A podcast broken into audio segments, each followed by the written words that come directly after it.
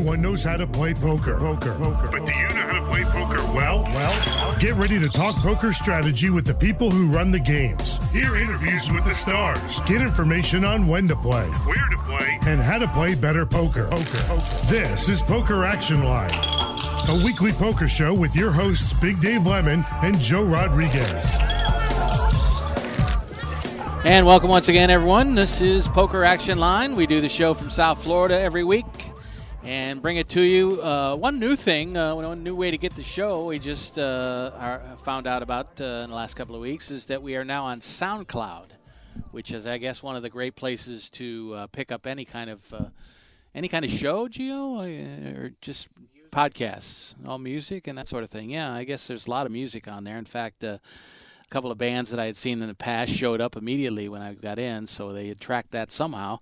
Uh, anyway, we are uh, available on SoundCloud, and it's very, very good. It's a very good app, and uh, there's a lot of great ways to uh, listen to the show. You can move forward and back very easily, and uh, that's something that I haven't had access to uh, for a while. But you know, there's different places you can get us. Of course, you can always get us on our website at pokeractionline.com and go back and listen to a lot of the older programs. First, by the way, today is our seventh anniversary.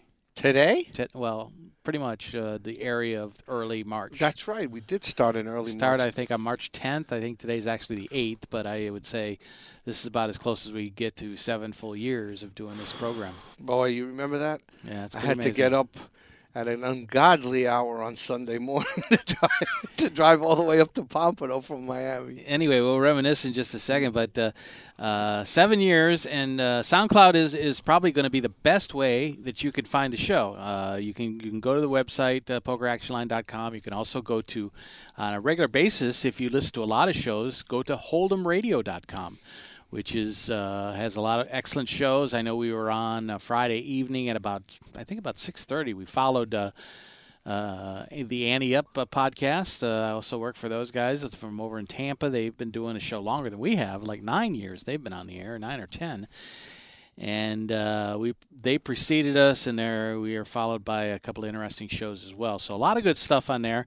Uh, I felt like last week was one of our best shows. We had Stacy here in the studio. The two times she's been in studio. Yeah, she's fantastic. fantastic. It's uh, I listened to the show today, and uh, I can be pretty critical of my own work, but uh, I really thought that that was a great show and uh, one that I think people should listen to. Um, maybe some people are tired of that whole discussion of Kassouf and the things we talked about. But uh, you know, this to was me, a nice little the, twist to it. This was Yeah. a little twist to, to what what we have all seen on ESPN and what she spoke about the first time exactly, here. So. and getting her thoughts as she watched the program and everything. It's really a good show. Anyway. Uh, uh, there's been some good stuff on here lately, and uh, we will talk tournaments tonight.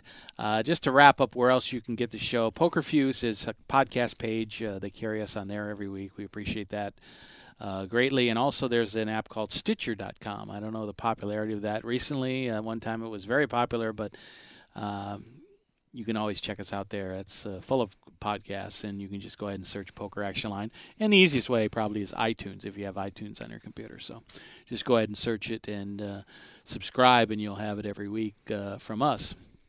Anyway, uh, let's reminisce for a second. Uh, it's always fun. We look back on seven years, and and uh, I forget it some of the, uh, the people till I look at the list of some of the great people we've had on. I mean, we had Annie Duke on. We had uh, of course, uh, champions like Jerry Yang and, and Jamie Gold. And that was back to back weeks. Yeah, and we've had, uh, of course, Jason Mercier on many times. The Grinder uh, has been on the show along with his three brothers, uh, which was uh, great in the studio and a lot of fun that night. Uh, we started out uh, on a local radio station, 640 AM, uh, which is a sports station in town. And uh, we were on there for 19 months, and uh, then we moved and got together with our, our friends over here in Pembroke Pines, uh, Gio and Joe Costello, and uh, they do a program called WFO Radio, which is about uh, really uh, NHRA racing. Um, it's really a, a great racing show if you're in, in tune to that. So you can always find them. We always like to try to promote them as well. But uh, it's I guess we're closing in on five over five years that we've been doing the show here, which is pretty crazy. Has it been that long? Yeah. Wow, I can't believe. And this is so much. First of all, you know, there, my apologies to the people before when we first started, but uh, working with Geo, which has been absolutely phenomenal, and, and with Joe here, and you know how we get treated here, Dave, is is incredible. We had a couple of good people and We beginning. did we have had some- uh, Pat O'Connor. We started with. Then we had Jay Johnson uh, producing the show over there, and then uh, Michael, who uh, finished kind of finished us out in our time there. So uh, things come and go, and. Uh, Unfortunately, it was pretty expensive to be on in the studio, and uh, we felt like that uh, a lot of people were listening to the uh, show on the internet anyway. So uh, we just made it a podcast and uh, saved a lot of money, and basically did the same show. Of course, uh, we were more uh, Florida, South Florida intensive back then because we were had some local sponsors and uh, geared the show more uh, to But- uh, the South Florida region. You know what's really nice though? We've kind of grown with the poker industry here. Yeah, in- we in, sure in have. the state of Florida. You know, we we were on the air when when when uh, high limits came in. As a matter of fact, I, then we just we started it. We right- started in right- 2010, and 2011 was when the changes. Uh, no, actually, I thought it was 2000 July 1st of 2010, and I think it was Oh, only I a few right. months. It was Yeah, only a few yeah, months after right. we had started. It was only a few months after we had and, started. And just to talk about that real quick is uh, you were with poker here in Florida from the very beginning, and it started off it was quarter fifty cents with a ten dollar pot limit, Oh. and that's just hilarious to think about that. I still remember that first night when they opened the tables and people ran to my table.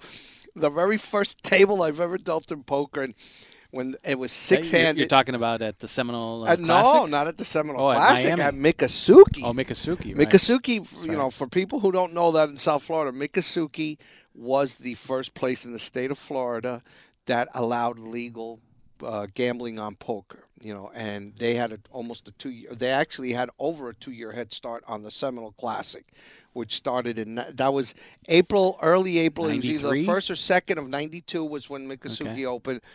The Seminoles opened up in May of '94. Okay. But it, what, what was so funny, Dave, is they advertised it as ten dollar poker. So poker players heard that, as and it was the same reaction I had until I actually went that first day we and we opened. I was in there for training, and realized that it was a ten dollar pot only, but they announced it as ten dollar poker. I'm assuming the max bet was ten dollars. Six players. I'm telling you, four from from Palm Beach County, and two from from northern Broward. So you know how far a ride that is to Miccosukee, which is down south. Right. They sit down and they're going, I want a thousand. Another guy gives me two thousand. Another guy gives me fifteen hundred. Another guy gives me a thousand. And these people, all six of them, wanted no less than a thousand dollars in chips. And I said, "Well, gentlemen, please take a seat because what I have to tell you now is going to floor you." Yeah. and I absolutely. proceeded to let them know that it was a quarter fifty Well, cent can game. you imagine if you had pocket kings, another guy had pocket jacks, another guy had pocket tens, okay, and everybody's raising around the table before the flop, you're already up to ten bucks. Forget a flop. There was no flop back then. It was a seven card stud game. Oh, Remember? okay. Remember? But I'm- but I'm- before okay. you got to Fifth Street, the pot was capped. Okay. The But pot was capped. But I'm talking about when there's, let's say, when there was a flop, when they were playing Hold'em, and uh, this is later after your, Yes. this time you're talking.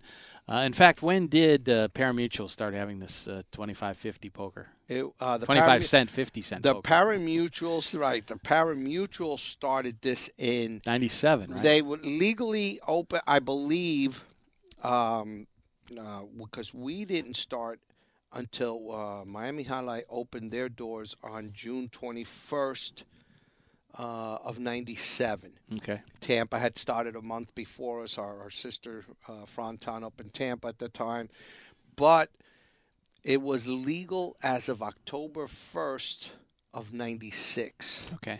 and took a while to get things uh, and what ramped up. call it. So Flagler, I know Flagler, which is now Magic City, started there because back then they were seasonal, six months open. You know, they shared time with with Mardi Gras and um, even Biscayne. I don't, back I don't, I don't think? I don't think anything is named the same. Uh, you know, uh, Hollywood Greyhound Track became Mardi Gras. Flagler Greyhound Track became Magic City. Right. Uh, Miami Jai-Alai became the casino at Miami. Uh, then it, uh, you know, But- Hialeah but- Park is still called the Right, same. it's still Hialeah Park, but do you know? I, I don't know why Flagler changed theirs to Magic City. I, I think it was to take advantage of Miami being known as the Magic City back Right, back in the in its heyday, you know, back in the 50s and 60s and stuff, which is very smart of them to do that. But Mardi Gras was Hollywood Dog Track. And the reason they changed their name is because once they, once they, all the, the casinos and everything else came in, Hollywood wanted to get paid for, for them using their name. Right. So they, I guess they couldn't come to an agreement, or Hollywood tried to. Well, you nobody know- got along back in those days, and none of the pari-mutuels could agree on, uh, you know, whether the sky was blue or, gray. Right, but this was just with the city for naming rights Yeah, of the of the dog track. Well, well, the point I wanted to make was was back in the 25, 50 cent days uh, with a ten dollar pot limit. It's like it's going around the table. People are raising. If you've got three big pairs, for instance, uh, say one guy flops a quads, and he can't even raise because it's frozen. The pot's Right. frozen. It's ridiculous. And and you know I don't even imagine how people wanted to play that game back then. And, and it's not only that you can't imagine, Dave. It was incredible because I looked at this and, you know, you you'll forgive me, but I used to call it mental masturbation because it was just it was just there was nothing else to do. But Miccosukee would open back then. We opened at six at night and stayed open till six in the morning. We opened the first night with 10 tables. Within two weeks, we had like 16, 18 tables. And when I'm telling you, Dave, by six o'clock, when we opened those doors, five minutes later, every single table was full. Back then, they dealt to six players. Why they didn't put seven, I don't know. You know, but I guess it's because maybe people couldn't fold, so they were afraid of running out of cards, not knowing that you can go into the burn cards to give out an extra card or so Right. Right. but and we would have a waiting list of 70 80 people it was incredible people would literally stay there for 12 hours you have no chance because what people didn't realize is the rake was 25 cents a person so think about it if the pot maxed out if the pot maxed out at $10 which a lot of times there the pot was at 925 with four players no one could bet anymore because if everybody called you'd go over the $10 Wow. Wow. so the pot would literally just be 925, okay? And you know, it, it- was just ridiculous. Uh, the, you know, we, we couldn't stop. We couldn't stop these people from coming in. Okay, so that was '97, and then we know that the handcuffs really that- came off. No, that was 92. Well, you're talking about the very beginning. Okay. 92 Uh, was at Miccosukee, and then uh, yeah, the I'm looking at the pari-mutuals. Oh, really when yes. everybody started to have poker. Uh, but from '97 to 2010, when they took the handcuffs off, and all of a sudden you could have nice tournaments and everything, there was like an intermediate change in there in the middle, which involved what going from the quarter 50 cent To the 50 ten dollar limit to to the 50 cent dollar. and what kind of pot limit? No pot limit. No right? pot limit. No Right. pot. No pot limit, but three three raises And that was when? max. That was That when? was Maybe around 2006. 2006. Okay. right around that time. Then it- then then they allowed us to go to uh, a one two. The restriction was you could only buy in for a hundred dollars. Okay. You could you know wager whatever you wanted to, but the restriction was you could only buy in for a hundred dollars at that time. So. Um, and then eventually, you know, they, they opened the, the floodgates, and as then they say. And, and then the tournaments increased. Uh, you know, that you could have tournaments of every any limit. And I was talking about this this weekend because I was up at the Isle for their uh, their big tournament, which was a fifteen hundred dollar buy-in uh, this year. Uh, I actually played in one of the events. They had a couple forty dollar events, which uh, really kind of perked my ears up a little bit. And you know, they had four hundred entries, so a lot of people entered many times, but. Uh, I went ahead and played in that. Uh, I wanted to run by this hand by by the way. Okay. Uh, but we'll get to that in a little bit. Anyway, uh, there's been a change in outlook because of the uh, monstrous uh, Seminole Hard Rock in Hollywood that uh, really has cornered the market on uh, the entire tournament uh, industry here in South Florida for the most part. Uh, one of their biggest competitors was the Isle. At one time, they had a $5,300 buy-in with a million dollar guarantee. I can remember that when Mike Smith was there, and then it went down to 3,500, and there was a backing off of some of the guarantees. Uh, Mike left go to go to uh, Maryland Live. Stan Strickland came in from uh, Atlantic City, and he has been running the room for the past few years. But there's been a constant move under Stan to try to cater to the smaller player and really uh, focus on a niche that uh, the Hard Rock, I guess, could care less about. So um, there is a lot of smaller tournaments, uh, several under a hundred dollars, and uh, the main event now is fifteen hundred. So that makes some people angry, but at least uh, you know they understand why it's happening. Well, let me tell you something. It's funny that you should mention that they they they don't care about that. Uh, don't fool yourself. They they care very very much so. Uh, our Hard good, Rock. Oh yes, sir. And uh, I'll tell you why. Our good friend Tony Burns to the show got into it on uh, on Facebook with uh, the gentleman who's helping us put all the, our tournaments together, making negative comments about all the free rolls that we've been writing. Uh, so uh, apparently, you know, where I'm working now at Dania, you know, some of those free rolls and some of the tournaments we've run have hit a little bit in the pocketbook. Now I'm sure it's it's at, at worst it's it's it's it's a, an annoying mosquitoes a mosquitoes thing, but you know, for him to even concern himself about a place that was just doing sixty thousand dollars a month, when they probably do that in a day sometimes in some of their rooms, um, surprised me. So, if they're concerned about that, there, trust me, they are watching whatever the Isle does, uh, you know, very closely because you definitely don't want your your competitors getting a, a, a foothold into a market. But as you said you know, tournaments is now huge down here. Yeah. And do you remember how tournaments started, I do. Dave? Do you remember what, what the restriction was back then? No, I don't. Oh my God! Because that tournament started under the 25, 50 cent, ten dollar pot restriction, right? So somebody got very creative. I, I wish I could give credit to whoever it was, but I don't know who it is. But someone got very creative and somehow got the state to approve that you could have a tournament that had X amount of hands had to be played for the amount of money that was being put up and what the prize pool was going to be, and then the tournament would end. Miccosukee started doing sit and goes, okay, that were, oh, I think it was whatever, 50 bucks or whatever, but it was 30 hands because it was a total of $300 in, in, in prize pool. So for them to award $300 in prizes, 30 hands, technically at $10 a hand, would have gotten you to $300. Right. And the tournament would end after third, the 30th hand, eh, regardless of whether there was 10 players on the table or there was two.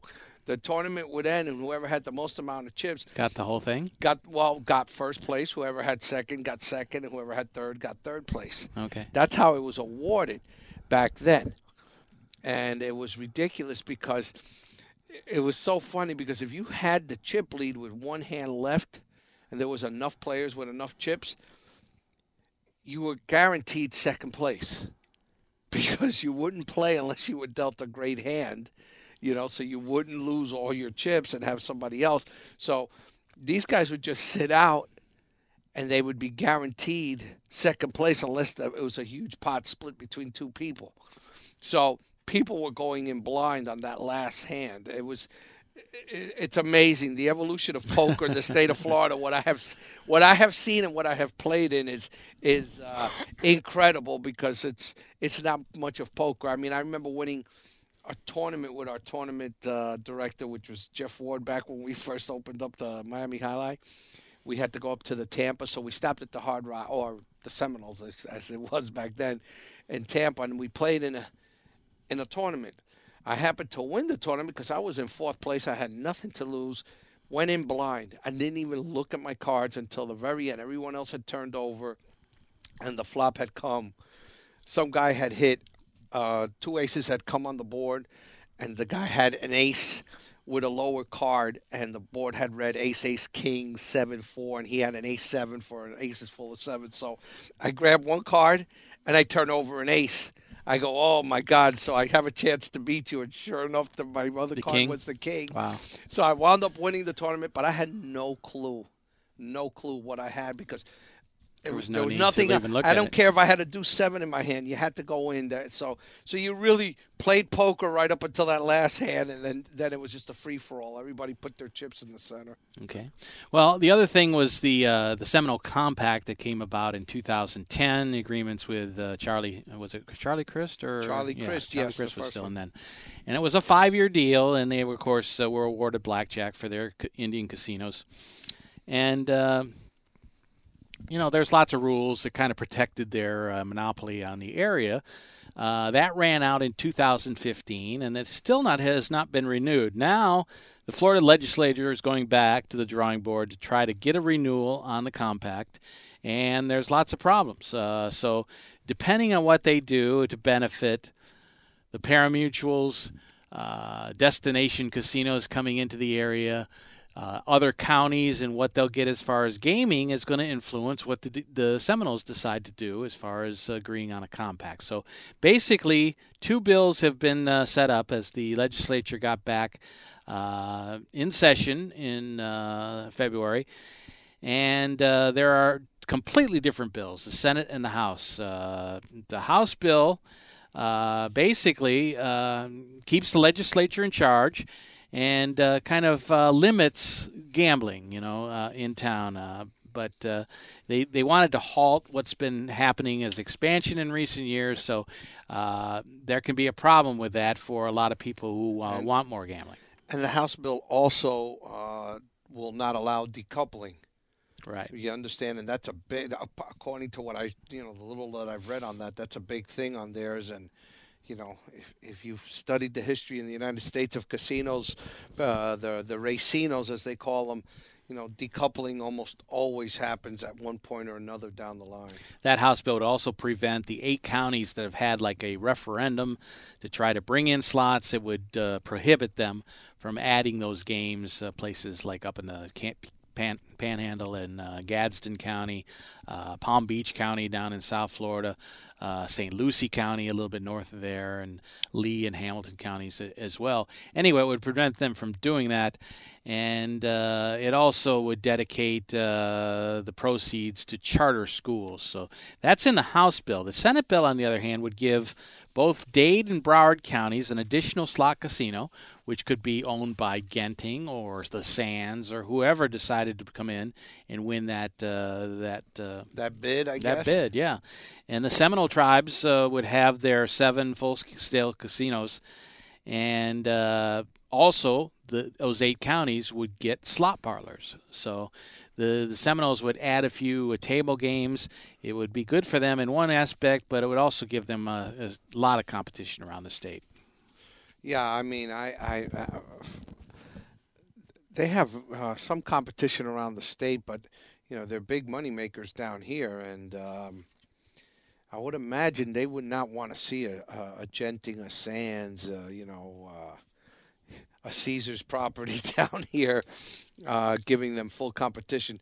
Especially since I would assume they would be on the beach and offer a much nicer Well, or the Miami Herald, the land there. You could, Well, that's for the there. genting, but here in Broward, I mean, listen, they've, I, I'd be putting that bad boy on the beach right away, Yeah. and uh, you know that that just be incredible, uh, with with offering the beach as as a background to the gambling.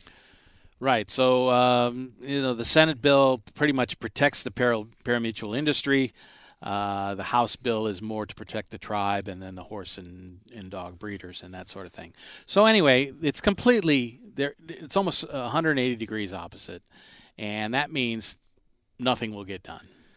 Doesn't, that doesn't surprise me here in the state Pretty of Florida. much. really. Pretty much. I would be I very mean, you surprised know, if they're able to come up with anything. I mean, it's taken. It, it took what? It took uh, 13 years for them to go from quarter 50 cent to, you know, allowing us to, to do what the most of the rest of the country does. You know, where, wherever they have gambling, it's. Uh, I I just don't see this. I'll tell you what, though. You know, they they and one of those things you didn't mention that the state tried to hold the uh, the, the the the feet of the Seminole tribe to the fire, and they sued and and they wound up coming up ahead on on that Right. lawsuit, at which Right. Allowing them to keep allowing their them to keep what they have without actually giving the state a, a red cent But they've it. been putting that money aside to. to they the have state, because they're so, uh, hoping to get everything, the other right. the other things. But technically they don't have to, and now they're the ones who have the, the, the state, you know, bent over a barrel now. So Right. So anyway, we'll keep you up to date on what happens with the legislature this year over the next few weeks. A lot more information will be coming out. Uh, we'll get uh, some maybe some of the reporters that are covering that very closely to come on the show and, and give us more of a breakdown. But let me ask you one last question before we break here, and that is uh, looking back on 1997 and uh, you know when the poker came in, and now here we are, uh, you know, 20 years later. Uh, what happened to uh, all the huge increases in crime, prostitution, and everything that people said uh, would ruin the lifestyle here in South Florida? It just hasn't happened. Uh, no, unfortunately, you know, like I said, I've, I've said it before on the show. When we were in Fort Pierce, you'd have thought we were opening up a crack house and a whorehouse in, in the same building, and uh, you know, it's it's just the ridiculousness of of the anti-gambling people who just work on fear. Not that there aren't logic. problems for some people, But they can't prob- handle listen. gambling. Yeah, exactly. Listen, there are, but you know what? Being a former gambler, being someone who loved to gamble, you're going to do it regardless. Right. You know, uh, I'm sorry, but you know we're not supposed to sports gamble, correct? Only Vegas has the only quote legal sports gambling place in the United States. You walk into any parimutuel and you, you you linger around enough, especially by the bars where the sporting events are on. You're gonna hear people Yeah, you know people are, are betting on People it anyway. are placing wagers. People at the table are talking, hey, I'm getting seven points on this team. You want some of that action? Come on, why do we keep sticking our heads in the sand? and and, and where is it sense. driving the money to? To the underground bookie that uh, you know. You know, they, they, Uh, the- all these things no that, they, that they want to protect us from. Make this damn thing legal. and Put the regulations in there. Okay, sanction it. Earn some tax dollars from this from both sides, and everybody will be happy. Okay. Uh, let's take a break here on the show. Uh, when we come back, we'll talk a little bit about the uh, Isle Casino and uh, what's going on over there. And uh, I was up there quite a bit this weekend, so uh, we'll talk about that. I played in a tournament and uh, had some fun. So let's take a break here. We'll be back with more on the show after these messages on Poker Action Line. This is Poker Action Line. This is Big Dave for PlaceYourChipsCaribbean.com. Want to know what's really cool? Your charitable tax-deductible donation every time you play. PlaceYourChipsCaribbean.com. The feel-good gateway to fun and prizes. Play free. Learn our system. Get 50,000 free chips and play for prizes. Play for scholarships that benefit Caribbean students. PlaceYourChipsCaribbean.com. Take it from Big Dave. A win for you is a donation to Caribbean education. PlaceYourChipsCaribbean.com.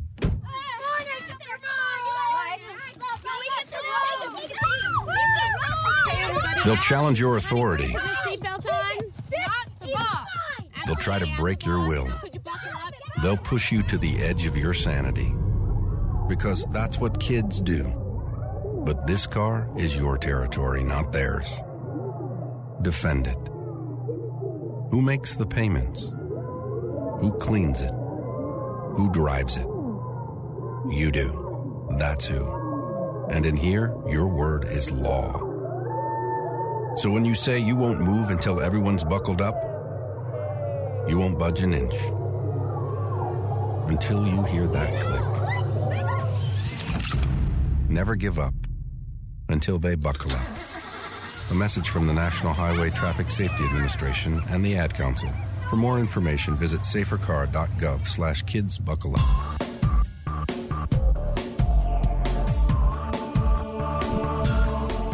Back on the show, Poker Action Line from South Florida, and we are talking South Florida tonight. Uh, just uh, got back from uh, the Isle Casino uh, Monday night. Uh, spent about five hours over there watching the final table, and we'll give you some of the results there. Uh, I played, by the way. Two things in closing out about some of these local casinos. Uh, Gulfstream Park, uh, their casino operation was taken over by Genting, so they now have a, a foot in the door there. Of course, uh, Gulfstream is particularly concentrating on their uh, horse racing, and of course they had the big Yeah. Pegasus Cup, and uh, they got the Florida Derby coming up. This week's the Fountain of Youth Stakes, and, and all kinds of great racing. So and they, they've been having a great racing Yeah, season. very they really good. have. And But Genting now runs their casino and, and poker operations, so uh, there's a change has that there. affected our friends, Scott? Over Uh, there? I don't believe so, not yet. But uh, the other thing I wanted to mention was I just found out about this today, which is kind of a bad commentary on my part. But back in September, uh, the Isle Casino was sold, agreed on Yes. a sale, and they are being sold to uh, Eldorado, which uh, is an operation out of Reno, Nevada. Uh, I've been to their casino in Shreveport, Louisiana, Bossier City, Shreveport, and also uh, the uh, casino out in Reno. I've been to that one as well. So uh, they are taking over the Isle, and you know you would think that. Uh, I don't know if they'll be changing the name or not. Isle of Capri was the owners uh, previous to that, And, and I'm just wondering if, uh, you know, this is a very lucrative casino that takes. We of course, the Indians, we have no idea how much they're making on their casino, but as far as the parimutuels, which is all reported by the state, uh, they had a month where they uh, made 15 million dollars. Uh, I think it was December or January, and they constantly do t- 12, 13 million a month from their casino operation. Uh, their poker room is uh, probably the rakes in the most money of all everything except for the Hard Rock as well. uh, well, probably Jacksonville. Well, Jacksonville. you- I'm talking about locally. Right, locally they're the number one uh, big boy on the block, which they, you know, when Mike Smith was there before Stan Strickland, you know, it was it was always flirting around a million dollars, and uh, we won't find out until a little bit later this month. But they probably did over two million last month because of the WSOP. I think I think Best Bet Jacks is number one. I believe uh, maybe West uh, Palm Beach. West Palm Beach number two. The Isles number three. Yeah, West Palm and, and the Isle used to always fight every month. One would edge out the other, and, and then rounding out the top five, you got Daytona Beach and uh, Derby Lane in St. Yeah. Petersburg. So, well, now you got to actually include, uh, you know, Hialeah because Hialeah is doing yeah, but about they're only seven they're hundred. yeah they're doing about 600 now, 600 a month. But these other ones are up around a million or just under. Well, I, I remember Derby Lane being under seven when I was there, but um, you know the big thing is the Isle from uh, people that I do know over there that I've spoken to, and I, I thought you had known. Uh, there are other properties. I'm assuming the Isle here is done well, but apparently it hasn't been run very well. Yeah, they have a lot There of other river properties boats, have, uh, have lost a lot of money. Bettendorf, Iowa, Lake Charles, Louisiana, several. They have about uh, 10 or 12 of them around the country. Yeah, and apparently they have not made the amount of money, so this is why the sale came through. And you know, uh, just like Genting now at Gulfstream, as we mentioned just a few moments ago, taking over at Gulfstream for their casino and poker operations. We're going to wait and see what happens here because um, there are people out there that could care less about the, the poker, Dave Yeah. you know and no matter no, even though they're doing a million dollars a month uh, you know when you calculate the cost and, and dealers and everything else you know they they may not view it as as a uh, you know viable option going forward or they may want to cut back on that i mean look look what happened to me and, and Miami Jai-Alai with their poker room with us doing 400 to 500,000 every month it Right. wasn't enough for them Exactly. Anyway, uh, the tournament over at the Isle, the series was called the Battles at the Beach. Uh, I think this was maybe the seventh year for it, sixth or seventh year, something like that. Uh, main event, fifteen hundred dollar buy-in, and a really nice field. Uh, a lot of Florida players uh, because of the California swing going on at the same time, and of course all the other big tournaments overseas. Uh, but it was a very intensive South Florida group, so pretty much anybody who's a, a big name player that lives here in South Florida was at this event. Uh, went over there Monday. Went over there Sunday for a little while and talked to uh, quite a few people. Uh, talked to Maurice Hawkins for a little bit. He's going to be on the show before too long. has he gotten a backer Uh, no, he didn't mention that. but a lot of us, Steve Carp and uh, Chris Bolick and a bunch of people over there. I didn't see those guys on Sunday, but uh, I did see a few other people. And uh, then I went back for the final table on Monday night. And when I got there, there were six players left. Uh, Nigel Murray went out. Uh, Ryan Van Sanford and uh, Josias Santos were the were the first three, leaving a, a battle of three guys. And uh, the lead just kept going back and forth, and and it was uh, pr- pretty interesting. It was uh, Rory Kadash uh, from Davie who was uh, eventually declared the winner because they decided after going at it for about two hours, and they went to a break, and when they came back, they started discussing a chop, and they got it done right away. So uh, Kadash, uh, I think first prize was supposed to be 171,000. Uh, it turns out Kadash accepts uh, $120,035. Uh, Joey Cowden uh, from Ohio collected 120,000 even. So it which is a- equal which, chop. Well, It was wasn't it really wasn't because uh, and Daryl Fish was third, uh, 98,000. But the chip counts at the time were like 6.2 million, 5.3 million, 2.8 million. So uh, Cowden, who had quite a bit less chips uh, than the leader, Did quite well with getting only uh, 98. basically it was almost even. You're right about that. Uh, but uh, Uri got the trophy and the extra 35 bucks. Extra two hundred and thirty-five dollars, right? Didn't you say No, two? 35. Oh, it was thirty. I thought it was two hundred and thirty-five. 120,000, 35. Thirty-five. So thirty, a whole thirty-five dollars, huh? Anyway, uh, I did uh, speak to all three players. I want to uh, run those quick interviews, two short ones with uh, the guys I didn't know that well, and then a little longer one with Daryl Fish. But we'll start out with uh, Uri Kadash, uh, who is declared the winner. Really interesting hands where they uh, they flipped uh, as far as who was ahead. Kadash uh, was short stacked down to about 200,000 chips, built it all the way up to 5 million chips. Uh, was in control, and then Cowden took the lead back. Uh, Fish was right there the whole time, and then at the end they finally made a deal. But anyway, uh, the first one I talked to was Uri Kadash following his win at the Isle Casino. With Uri Kadash uh, here at the Isle Casino. Uh, the battles at the beach is now over, and uh, it's a three-way chop, but you, you get to take home the trophy as the, the top chip holder. Um, a big roller coaster for you this week. You, you led the in the chip counts earlier in the tournament for quite a while, and then you were all of a sudden down uh, earlier in one of the breaks tonight at 720k. Everyone else is ahead of you. There's seven players Yeah, left. went down to almost 200,000. Okay. I was like four or five big blinds. So that's a huge roller coaster. Then you came right back with a couple of big hands. Tell us how you turned it around and what your thoughts were. I mean, the cards were just turned around and they started to run good. Uh, I cracked aces with King Nine, which was a big break for me. Right. And in the end, they just didn't stop. And uh, Joe was very aggressive, and I was very passive to him. And uh, just kept hitting the board, and uh, I did good. I'm not real familiar with your history, so I wouldn't say I wouldn't know if this was your biggest tournament ever. But uh, No, how does it rank up there? No, I had bigger wins. Okay. Yeah. And uh, biggest one here in South Florida? Uh, no, No. no. Okay. I had a bigger one in the Hard Rock. In the Hard Rock. Okay. And uh, what's your plans with the big Hard Rock series coming up?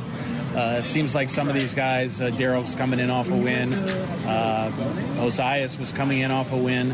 Uh, you know, now that you got this under your belt, you must be looking forward to the uh, tournaments at the Hard Rock coming up. I am looking uh, to play the Hard Rock. I am. I was planning to play them regardless, but I always play in the Hard Rock. Is there such a thing as just getting on a roll, or is it just a confidence thing? It's getting on a roll, and then you need to get the confidence. It's come together usually. And would you say that uh, it was the quality of your play or the quality of your cards that got the job done tonight? It was a combination. Yeah. It was a I guess it always is, right? Yes, Okay. yes. Congratulations. Thank you very much. Bye bye. Joey Cowden here, uh, chopping three ways for the title in the battles at the beaches. Unfortunately, Cleveland lost for the second straight time to the Heat tonight, but uh, you can put that off to the side, right? Tell me your thoughts about uh, winning this thing. Well, it's not really a win. It kind of is a win, but uh, it feels good with collecting the money, right? Yeah, sure. It feels great. Uh, you really kind of a roller coaster. You had a huge lead at one point, and then you went down, and, and you're almost out of the tournament, and you got a great river card with that queen to keep you alive. Tell us about that hand. I guess I got a little out of line and I ran into Ace King, and uh, the lady saved me on the river. I guess. Yeah, it's Yeah, always good was. to depend on the females, right? Coming along at the right time. My Uh, whole life. You've always had success here. I know that you've uh, you, you've uh, ran real deep in a couple of tournaments. I think you won one here. Is that not correct? Well, I uh, we did a, uh, did a three-way chop. chop we did a three-way. three-way chop where I, where uh, technically I got the trophy, but I, I gave it up for for hundred bucks, and then uh, we did another three-way chop where we played for some. The next time I final table, and I ended up coming in third and got the, the smallest piece there. But Okay. You were a little bit short on chips to him to Uri, so he gets the trophy, but you made out uh, only thirty-five dollars less. So you got to be happy about that. Sure, sure, nothing to complain about. Uh, when you guys left for break, did you think you were going to play it out? Because I think we could have sat here another two, three hours. Yeah, I wasn't planning on chopping it, but uh, you know they came to me like, you know, we we want to chop it, and and I asked me for a number. I gave them a number, and they said okay. So that was it. Now you're originally from Ohio. You, Yeah. you live there still? No, I, I moved down here uh, last November. Okay, and uh, obviously the Hard Rock's just around the corner. Sure. Uh, Tournament of Champions, obviously you may not qualify for that, but uh, of course the, the Showdown is uh, has been such a huge tournament in this town. Yeah. Uh, for a long time, I'm sure you're looking forward to that whole series. Sure, sure, I'll be over there. What are your plans uh, on what you're going to play there? Oh, I don't know. I don't know. It Just depends on what's going on. Is that you know? usually what you do? You just kind of yeah, I mean, play I, by ear? I didn't jump in this thing until like. I mean, I busted a, a, a bullet early on, on day one C, but uh, then I played cash for a while, and I jumped in at like 11 p.m. You know, like Okay. right right before uh, the end of day one C. Okay. Okay. Well, congratulations. Yeah. Great tournament. Thanks, man. Uh, that's Joey Cowden. Before him was uh, Uri Kadash, uh, one and two in this event officially, uh, both taking around $120,000 for their uh, win. Again, this was a $1,500 buy-in, so uh, they had a nice turnout at this one and uh, smashed a guarantee of uh, half a million that uh, was crushed easily. yeah, they I think 472 players or something like that. 472, and the Wow. buy-in was again 1,500. 1500. Yeah, well, Joey did well if he entered uh, almost in that last hour, as he said. He fired one bullet, so two bullets for 120,000. Not bad. Exactly. Anyway, the other player we talked to obviously was Daryl Fish, who finished in third. Uh, we've known Daryl for quite a while. He's been on the show many times. Always uh, very interesting and uh, and generous with his time as well. And uh, we got a chance to talk about a few things. Uh, with him uh, after uh, the tournament, uh, very happy with uh, finishing third and collecting uh, ninety-eight thousand. Daryl Fish. D Fish in the house again, uh, coming off a win at Parks last week, like only 10 days or so ago. Yeah, not even. Uh, tell us a little bit about that one first before this uh, tournament tonight. Uh, well, I was planning to go to Immokalee that weekend to play the um, tournament they had over there. And then last minute, I realized that the Parks tournament was going to be much bigger field, much bigger prize pool, and I realized that a friend of mine lives about 30 minutes from Parks, and so I could stay for free with her, and so that would take out of the expenses, and the flight was like 200 bucks round trip. Um, and I had never played there, so I said, "All right, I'm just going to go up there for the weekend and play that." Went up, played the main event, did no good in that, and then played the 2500 and ended up uh, chopping for first place in that one. So it was a good weekend. So I guess the only downside is you missed out on one of Immokalee's finest hotels. yeah, yeah, I really miss out on a great. Ex- I mean, I, it's I've heard good things about the new uh, renovations there, and I do want to check it out. But tournament is very small, and the prize pool is small, so I was happy to play a bigger tournament. Okay. Uh, here at the Battle of the Beaches, uh, the, you finish with a three-way chop here. Uh, take home ninety-eight thousand, uh, making the uh, the take at Parks look like a mere pittance, sixty-three thousand, I guess, up there. Uh, yeah, I mean, it's all good. I mean, every dollar counts, you know, and I play this game to make money, uh, not really to win trophies.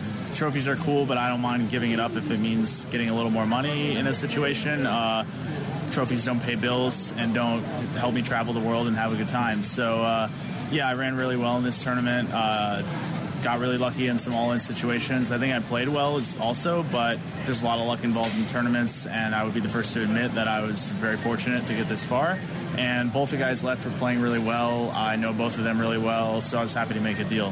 This was a battle that could have gone on for a couple hours longer if you guys hadn't made a deal. Uh, it seemed like uh, really tough to get the upper hand on anybody. Yeah, uh, that was part of the reason we chopped at Parks as well. We were really deep and we didn't want to play for another six hours potentially. And the same situation applied here. This could have gone on three, four more hours, and anything can happen. And when everybody's playing pretty well, uh, you're just kind of gambling for a lot of money. And uh, maybe if I was a millionaire, I would not mind gambling for that kind of money, but I'm not, and I'm happy to take the variance out of the equation and just make an equitable deal that makes everybody happy. Okay, let me ask you a little about uh, the, the uh, Isle Casino here. Uh, it's obviously changed over the last few years. Uh, at one point, they had a $5,300 buy-in main event uh, for the Florida State uh, Poker Championship. But uh, uh, there's been kind of a, a, change in philosophy here to kind of cater to some of the smaller players. What do you guys that play huge tournaments, huge buy-in tournaments all over the place? Uh, what do you feel about the changes here? And, and is it for a good thing or a bad thing? Um, well, first of all, the Isle is the first place I played in South Florida uh, when I moved down here and started playing poker. Uh, I have a lot of history here. I love this place, um, and it's always been run really well. Um, now, like you're saying, the market has shifted for them, and the Hard Rock that I represent has kind of cornered that market for the higher stakes buy-ins. And I think the Isles made a, a, wise decision in adjusting to that instead of trying to compete. Um, and so by dropping their buy-ins, they've kind of found a niche where they can appeal to a different crowd and still have you know their main event be big enough to attract some of the higher stakes players. And I'm not going to come here to play a $200 tournament, but they get people that might not want to go to the Hard Rock and play a thousand dollar tournament. So I think they've done a good thing overall. And uh, while I would like to see personally them to have 5K tournaments or whatever, I think for their business, uh, which is what they should probably be thinking about, uh, they've made a good decision, and I like where they're headed. They actually had a couple $40 tournaments yeah. in this thing, and I played in one of those. I wouldn't have played in a tournament for even $150 probably, but for 40 I'll give it a shot, and I think it kind of brings new people into the tournament game. Yeah, uh, I agree with that. It lets people who have little to no experience take a chance and play a tournament. Uh, the flip side of that is the rake on those buy-ins is very high proportionately. Um, so in terms of value, you're kind of getting the short end of the stick. Uh, but if people just want to play a tournament and have fun, then they're not necessarily concerned about the rake being a little higher. And uh, it's nice that they have an option other than going to like a bar league or something like that, come to a real casino and play a real tournament and potentially get a trophy. So it's pretty cool. Okay, 10 days ago, you win at Parks. Here, you chop in third place. Uh, beautiful payoff here. Uh, 10 days from now, is there something else on the, that, you're looking forward to? I guess one of the Hard Rock tournaments. Uh, well, fewer than 10 days. The, there's a WPT Deep Stacks in Jacksonville uh, oh, okay. this coming weekend. So I'll be heading up there in a few days to uh, hopefully continue to ride this heater and uh, have another big score. Absolutely. And you've had success, I know, before at Jacksonville. it's really amazing what's happening in the state of Florida over the last six, seven years. I mean, uh, even Tampa now kind of edging in there with the Seminole Hard Rock in Tampa to maybe have a major tournament before too long there too as well. Yeah, uh, Florida tournament scene is unparalleled. Uh, that's the reason I've actually just decided to move back here. I was traveling and I lived in Vegas for a while, um, and the tournament scene here is so strong. And I'm, even though I'm trying to play fewer tournaments, having the options in your backyard to play a nice $1,500 5K tournament every month is pretty amazing. And uh, of course, the Hard Rock is doing amazing things, but like you said, the Isle, we got Tampa, we got Jacksonville, so many places, um, and they're all doing a really good job with their tournament scene. So uh, I like where Florida poker is headed. Okay, and then back home for the Seminole Hard Rock Showdown, I'm sure you'll be there. Uh, how many events are you going to play in that series? Yeah, I mean that's the pinnacle series of the year outside of the World Series of Poker, and uh, I'll be there the whole series playing pretty much every event, $300 or higher. Um, my that's basically my home casino now. So uh, yeah, I'll be playing as many tournaments as uh, they'll let me buy into. Okay, last question, I promise. Uh, we've talked many times about the World Series, and you haven't always been thrilled with the way they've run things. Uh, you know, maybe some of the pricing on some of the food and, and different things surrounding the tournaments. Of course, best competition, obviously, in the world, so you almost have to be there the whole time. Uh, what are your plans this summer for the World Series? Um, yeah, actually, this summer I'm finally going to take some time and not go the whole summer. I'm going to kind of either break it up and go for a week in the beginning and then go towards the end, or more likely what I'm going to do is just wait until the final three weeks and go in fresh for the bigger tournaments and the main event. Um, like you said, for all those reasons, I don't really like being there and playing, even though the competition's great and the, the payoffs are huge. Um, in terms of like where I want to do with my life and how I val- uh, manage my happiness levels, um, being there grinding away every single day at the Rio is not what makes me feel happiness. So uh, if I can cut back on that a little bit and then go in fresh for the tournaments that matter more, I think overall that's a better approach. So that's the way I'm going to do it this year. And neither is living with 10 guys in a house for seven weeks. Yeah, yeah. I've veered away from that uh, strategy since. But it, it's a good experience, you know, and uh, there's different ways to approach it, and it's fun when you have a big group. So, okay. I hope you have a big summer. Thanks, Dave. Uh, Daryl Fish, obviously always uh, fun and interesting, and uh, has an opinion and is not afraid to express it. So uh, I always enjoy talking to him, having him on the show. Uh, before we get to a break, I just want to run one hand by you, Joe. Uh, we'll work a little strategy into this, and and obviously I wouldn't be bringing this up except this was the hand I got knocked out in in the forty dollar tournament. All right, don't tell me what how. Well, I know you got knocked out in it, but I'd like to hear the. the Okay. Give me the, the well, beginning of that. It was 20 minutes into the tournament, so uh, uh, you know I, I really didn't plan to buy in a second time, although I would if I could. So um, basically, uh, I had really not got a lot of hands to start out with. Uh, I had lost one fairly good sized one, so it started with a twelve thousand dollar stack, and I think I was uh, under nine or right around Okay. nine. So plenty of play left, obviously, but I'm looking to start to make things happen uh, because this is obviously a small tournament. I looked up at the prize pool; there was already 130 players involved, and uh, the top 15, the lowest uh, payoff was like $73 for a $40 buy-in. So I'm seeing there's not a ton of money to be made in this thing, obviously, but I was there to have some fun and. you got to go deep to make money. yeah, obviously, and uh, it, as it ended up, I think they had like 400 players or something like that. But uh, Wow, that was a sixteen thousand well, dollar pool. well, my thought was to uh, to to come. It was a 10,000 guarantee for the 40 dollars, which is you know it's going to be pretty good. So anyway, I got Ace King of Diamonds. Okay. So uh, I'm looking to uh, do something with it. I think uh, blinds were like 50 and 100. Uh, there was a lady at the table that raised to 500.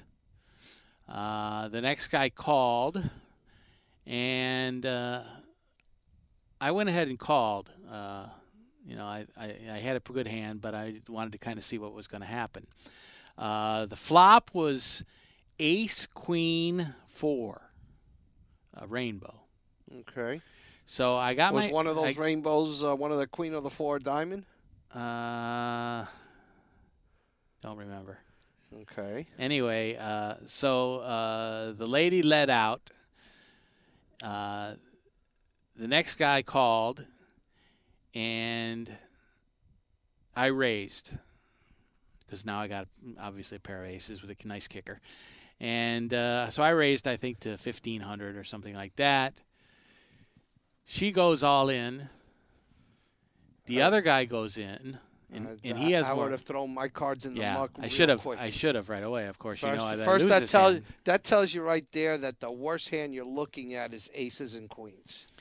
That's the worst. You're probably looking at a set somewhere along that line. Well, and again, I get these details mixed up a little bit. Maybe it was after the, the turn that we went all in. I think it Okay. was basically because the turn was a king. So I now have two. Oh, so, I, I so- have two so pair aces that, and that kings. happened there. You're you're you're you're pro- like I said. You're, my guess is somebody had a set. Somebody probably caught the ten jack for the for the Exactly. for the straight. Well, this is that's exactly what happened. uh, the lady an had, easy. the lady that's had an the- easy read, Dave. That the la- why. I know the That's lady had pocket read. queens. The other guy had jack ten, and uh, so not only was I eliminated with uh, only you know six outs, I guess. Uh, or no, Well, not yeah, even four had, outs. You had four, four, outs. outs. to go. And well, actually, uh, what did what was the set that you were looking at? Do you remember? She had queens. She had Okay. pocket queens, So, and yeah, there was a queen on the flop. Uh, he got he made his straight on the turn with the king. Which is a ridiculous play on his part. Yeah, I know. I it thought it really was- I thought it was bad. I couldn't even imagine. Put it this way: if it was one person and he turns over that straight, he's got me. But when when the lady who raised pushes all in on that, I'm definitely putting her on a set. All right. Okay. So I don't have it probably exact on exactly when everyone went all in, but I thought, you know, I'm I'm really thinking I have a pretty good hand. I still have a chance to catch, and I guess I, what I want to explain is kind of my thought process was a forty dollar tournament. I could buy in again. Uh, so I got to make something happen, get a get a s- little bit of a stack, so I can uh, maybe muscle some people around. Your mistake was if that's if that's your thought process, I would have pushed before the flop. yeah, Now, as it turns out, if either one of those people calls you, you're dead anyway. yeah, I was you probably know, as dead. it turns out. probably dead anyway. As it turns out, but you know, uh, that's how Ace King plays out. Yeah. Ace King is a very treacherous hand. It's a co- as a as you mentioned that last night, Ace King, me playing online, killed me. Okay. Now, pocket kings and pocket jacks were great for me. I had a very good night, but ace king, I got I I ran into a set that I never saw because I had I someone had raised. I slow played my ace king like you did, and the flop had come ace three eight rainbow, and I honestly thought I was really good. And when I re-raised, somebody went all in. And at that point, I knew I knew I was looking at a set. I had put I put Yeah, in yeah. too much money to fold. Anyway, uh, as I looked at the the situation and that I was going to have to hang around for four or five hours to make the money, and uh, if I unless I you know finished in the top three, two or three, there really wasn't a lot of money to be Oh, made. no. I decided not to rebuy in, and I just took off and went home. Went played for free online, so uh, that was it for the night for me. But I, I just wanted to bring that up, and uh, obviously uh, I got a lot to learn still. But That's hey, but th- this is how you learn it. This is how you learn it. Uh, I still want to take a quick look at uh, Bay 101 and the uh, rest of the California swing out there. Uh, we'll finish that up when we come back. But let's take a break here on the show. We'll finish things up when we return. You're listening to Poker Action Line.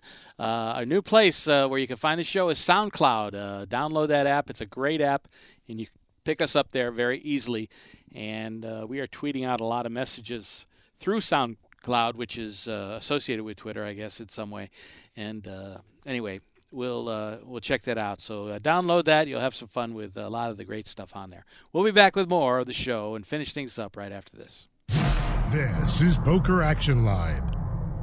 Hi, this is Big Dave from PokerActionLineRadio.com. I want to let all avid poker players know about a great new lottery game that was developed by one of our sponsors, Atlantic West Management Group. This game is now available worldwide on the internet and will be served as Place Your Chips Caribbean and operated on the internet as an international lottery by Atlantic West. The Texas Hold'em poker like game is perfectly legal everywhere and presented as a lottery game with tickets available on the internet. You can win Pick Six lottery tickets and cash prizes by using your poker playing skills.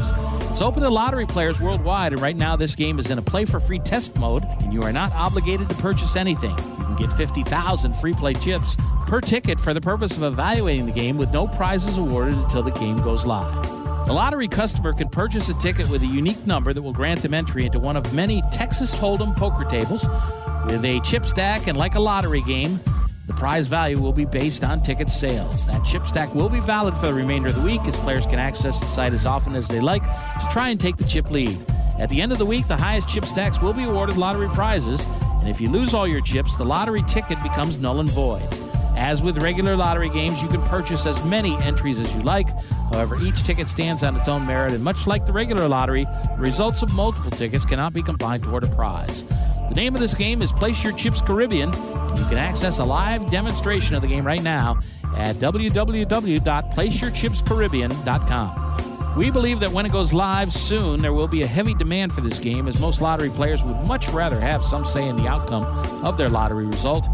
Their odds of winning are greatly improved if they're able to utilize their playing skills in order to increase their chances of winning. I hope that you will try the Play for Free demonstration and hope that you will join us when the Play for Real game becomes available later this year. Tuesday nights on WFO Radio are all about Nitro. Join Joe at 7 p.m. Eastern each Tuesday night for the live edition of NHRA Tuesday Nitro.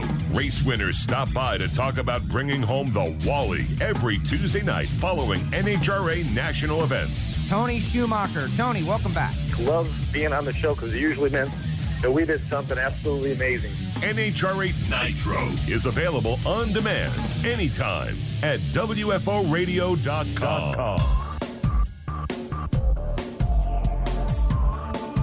Final segment of the program. Big Dave and Joe finishing things up. Uh, the big place to be right now this week, uh, and actually uh, throughout much of March, is California. Uh, because the WSOP circuit is uh, being played at the Bicycle Casino in Los Angeles. Uh, that uh, finishes up March 15th uh, with their main event. Uh, that uh, main event gets underway this weekend on Saturday and Sunday with opening days uh, at the the bicycle out there. then they, the circuit moves to Atlantic City and then the Hard Rock in Tulsa, Oklahoma before they go to uh, Old Honeyville's uh, Council Bluffs, Iowa, Horseshoe Council Bluffs. Anyway, uh, I did want to mention uh, the California swing on the WPT. which they just finished up um, last week on, or actually over the weekend, at uh, LAPC which uh, finished up with Daniel Strelitz. We were on the show last week, I think, with Mike Sexton still alive. He ended up finishing in fourth place. Daniel Strelitz was the winner. That was at the Commerce Casino in Bell Gardens, California, outside Los Angeles there. And uh, Strelitz t- uh, took the win there. Uh, winning a million dollars, a million one thousand one hundred and ten dollars. Simeon Naydenov uh, took second. Jared Greiner was third. Mike Sexton fourth. Jesse Martin fifth. And Richard Tuhrim uh, rounded out the final table. Uh, on that one, Sexton wins 300,000, uh, having just a tremendous uh, breakout year. Uh, not really a breakout because he's obviously been around, around for a long time, but uh, He's having a rejuvenated. yes, he's having a hell way. of a hell of a, a 2017, a start, hell of a start there. So then uh, the the WPT moves immediately up the coast to uh, San Jose in the San Francisco Bay Area for Bay 101. The Shooting Star uh, main event uh, is underway on day two today. They had two uh, day ones. Day 1A uh, was led by Eddie Sabat. And then the leader uh, with the two uh, combined uh, days there, the two combined uh, day ones, uh, Stephen Grainer. Uh, the chip leader going into today, uh, Igor Yaroshevskyy third, Rainer Kempe in fourth place, uh, Justin Young in tenth, and uh, Chino Rheem right there in the in, in the top 20 as well, and a few others going into today. Uh, they are down now to uh, let's get a count. There was 802 total players, the most ever for uh, that event. As they continue to do well, it's a tournament that uh, they have the shooting stars, which are bounties in the event. If you knock out one of the bounties, you get $2,500. You get a T-shirt with their picture on it that they signed for you, and you also get a special uh, uh, medallion, the Shooting Star Bounty medallion. So uh, those three things, if you knock out someone, and there's one at every table, uh, list of tremendous players, obviously. Uh, you know, at uh, for the bounties here, up and coming young stars, plus uh, well-known players like uh, uh, Antonio Esfandiari and Matt Glantz, Phil Hellmuth, Maria Ho, Mike Matusow, Chris Moorman, Negreanu, Scotty Nguyen, Erik Seidel. They're all playing at this thing this week, so it's a tremendous event. And they are moving on now in day two. Let's see if we can give you an update on that. Uh, 802 total players, and they are now 126 is uh, left here, and uh, really one of the great tournaments of the year that uh, Yes, it people love playing. Yes, it is. Uh, see if you can give you a chip leader here, and uh, we will be following that, of course, and give you all the results next week. Following uh, the Bay 101, they head up to Sacramento. Rolling Thunder is uh, the final California swing, and then people start heading down here to South Florida for the Seminole uh, Hard Rock uh, Summer Showdown. Uh, Stephen Grainer still the chip leader, 585,000 chips. Rainer Kempe is third. Chino Rheem is fourth with 440,000. Matt Affleck uh, in the top 10 as well with 390,000. Uh, Joe Serock doing well, 315. And Sorel Mizzi with 255K. Chance Kornuth, 240,000. Matt Stout, 220. And a couple of uh, shooting stars are uh, broadcasters. David Tuckman, who does the. Uh, um the, the streams from the World Series of Poker during the summer, he is uh, at 218,000. And one of the chip leaders uh, during day one was uh, Lon McEachern. And uh, so he is also doing pretty well as as, as well, and uh, still alive in that event, as far as I know. So, anyway, that's the Bay 101, and uh, one of the enjoyable tournaments. But uh, certainly, we'll be following that next week. So, uh, what's your plans uh, over the next uh, few weeks? Any playing ahead of you? Uh, I know you're working and Uh, dealing just- cards and doing a little uh, flooring. Listen, having having that that uh, un, uh, forced sabbatical that I was on for so long without work and still taking care of my daughter's college pays, it's a little difficult. As a matter of fact, though, I do. I've I've already discussed this with the wife for next year. I'd love to go down there and play in the seniors event in the WSOP next year. Yeah. So I'm That'd gonna. I'm, I'm going to research a- that, a find goal. out. I mean, obviously, I can't do it this year with the new job and everything, but next year I'm going to try to plan it so I have a couple of weeks off at that time and go down there and enjoy that. By the way, the Seminole Hard Rock uh, Poker Showdown main event, uh, March 31st through April 2nd, $3,500 buy-in, and then the following week is the big Tournament of Champions for people who have uh, won major WPT events over the series history. In 15 seasons, and also people who have won uh, events in the last year will have a chance to get in that uh, $15,000 buy-in. That's going to be a huge event as well. So we'll be over covering that over the next few weeks. Looking forward to that. Good. It should be fun. Anyway, that's our show for tonight. Thanks for being with us once again. Uh, 20 years of poker from the Pari-Mutuels and go back another five years to uh, Seminoles and uh, Miccosukee's. Uh, back then, you would have never thought uh, we'd have what we have now, uh, looking 25 years down the line. Oh, absolutely not. Especially after my experience in Tallahassee. So I guess that's something to be grateful for. Anyway, that's going to do it. Don't forget to download that SoundCloud app. Uh, certainly is a great way to listen to the show.